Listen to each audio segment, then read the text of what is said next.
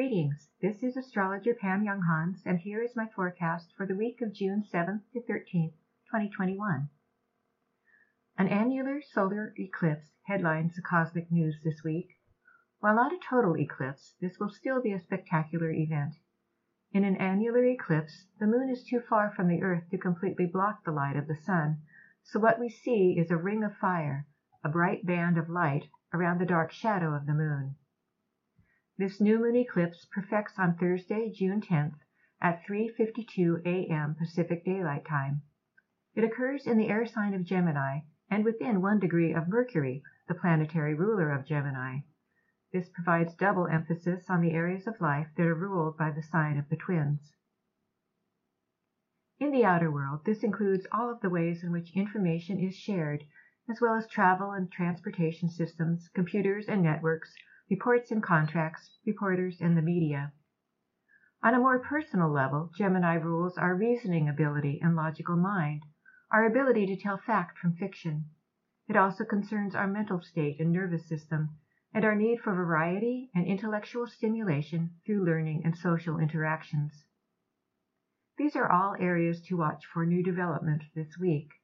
Around the time of the eclipse especially, we may receive information that causes us to rethink our current course.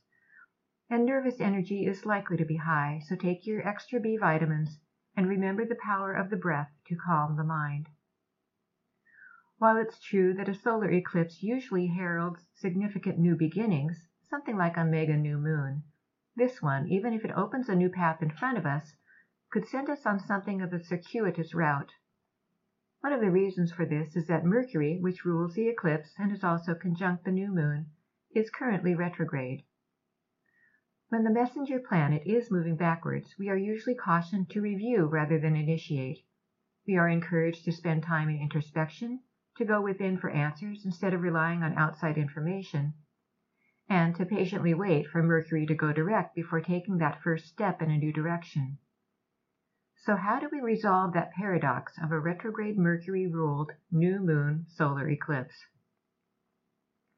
Perhaps one of the higher intentions of this event is to teach us to think in new ways, to question what we are told, and to run all externally gained ideas and data past our internal knowing. This cosmically guided lesson will be strong this week and also for the next six months until the next solar eclipse on December fourth. Neptune adds another complication to the eclipse energies, since the transcendental planet is in square aspect to the Sun, Moon, Mercury, Stellium. When activated, Neptune always infuses a situation with spiritual or creative overtones, but when in hard aspect, can also manifest as difficulty discerning fact from fiction. An overactive imagination or wide-eyed idealism can lead to disillusionment or self-deception. Still, whether in easy or hard aspect, the lessons of Neptune are consistent. Through its influence, we learn the importance of developing trust and a faith in unseen outcomes. We find that we must let go of attachments and surrender to a higher flow. And we gain greater awareness of the subtle realms and realize the need to use our intuition in all situations. The dwarf planet Ceres is also in the spotlight this week, but uncomfortably so. With the second Saturn-Uranus square just a week away, on June fourteenth, as Earth Mother Ceres conjoins Uranus on Monday and squares Saturn on Friday this week, the tension represented by next week's Saturn-Uranus square manifests in nature. Unexpected Uranus events challenge humanity to take responsible action, Saturn, to resolve a crisis in the environment. Ceres in Taurus. On a personal level, the Saturn-Ceres square can manifest as feeling burdened by many family or financial obligations, or as not feeling supported by those who we depend on. The challenge of this square may be observed in feeling a lack of support from the social structures, governments, and authority figures that we rely on for stability. The Uranus-Ceres conjunction, then, represents an urge to rebel against all of the above. However, the positive potentials of this alignment indicate an ability to find original and innovative solutions to the problems before us. Since Ceres represents the nurturing principles, when it works in harmony with Uranus, We can also expect that themes of human rights, especially the rights of children and families, would come strongly into our awareness. The Omega and Chandra symbols for the solar eclipse lend some additional insights into the energies we'll be working with. The eclipse occurs when the Sun and Moon align at nineteen degrees forty-seven minutes of Gemini, so here are the symbols for the twentieth degree of the sign. The Omega symbol reads, "Night in a museum. Shadows seem to be moving in the paintings." This symbol reminds us that reality is fluid. It also tells us that our perceptions are in the process of shifting and transforming, and that we can become aware of much more than what our five senses are telling us. The Chandra symbol reads, "A bull stung by a scorpion." This symbol speaks of unexpected change, renewal, and regeneration. We can expect the breakup of old stagnant patterns with this eclipse, but most likely we'll see strong, perhaps bullish reactions to the changes underway. Other planetary action this week includes the planet Mars entering the sign of Leo on Friday. As Mars moves from a protective water sign, Cancer, into an outgoing fire sign, Leo, we feel an increased need to express and assert ourselves, perhaps in dramatic ways. Our desire to experience the joys and pleasures of life is reinvigorated, especially because many of these have been on hold for quite a while. Relationship themes are on the agenda for next weekend, with Venus in sensitive Cancer in aspect to Chiron, Uranus, and Saturn. The Venus-Chiron square on Saturday indicates a need to self-nurture in response to hurt feelings.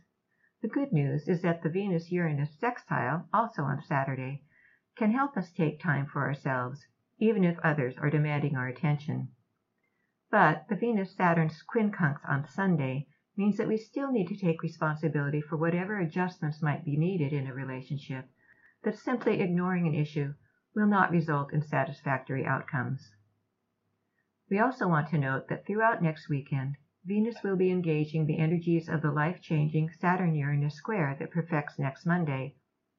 Because of this, events involving the Venus-ruled themes of relationships, values, and finances may have greater impact than usual. If your birthday is this week, this year you may feel a stronger than usual need to share or teach what you have learned, to state your truth, and to feel heard.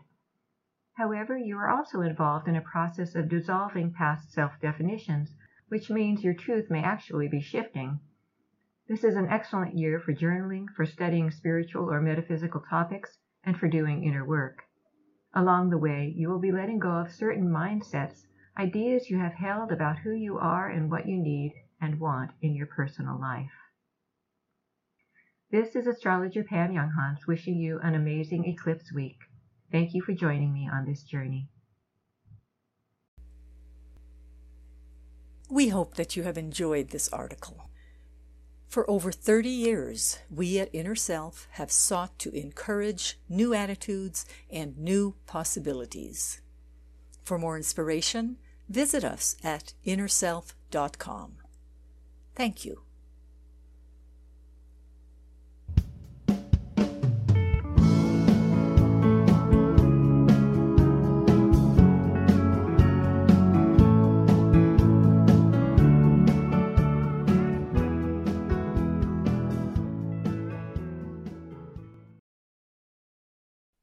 Visit the InnerSelf Market for new attitudes and new possibilities.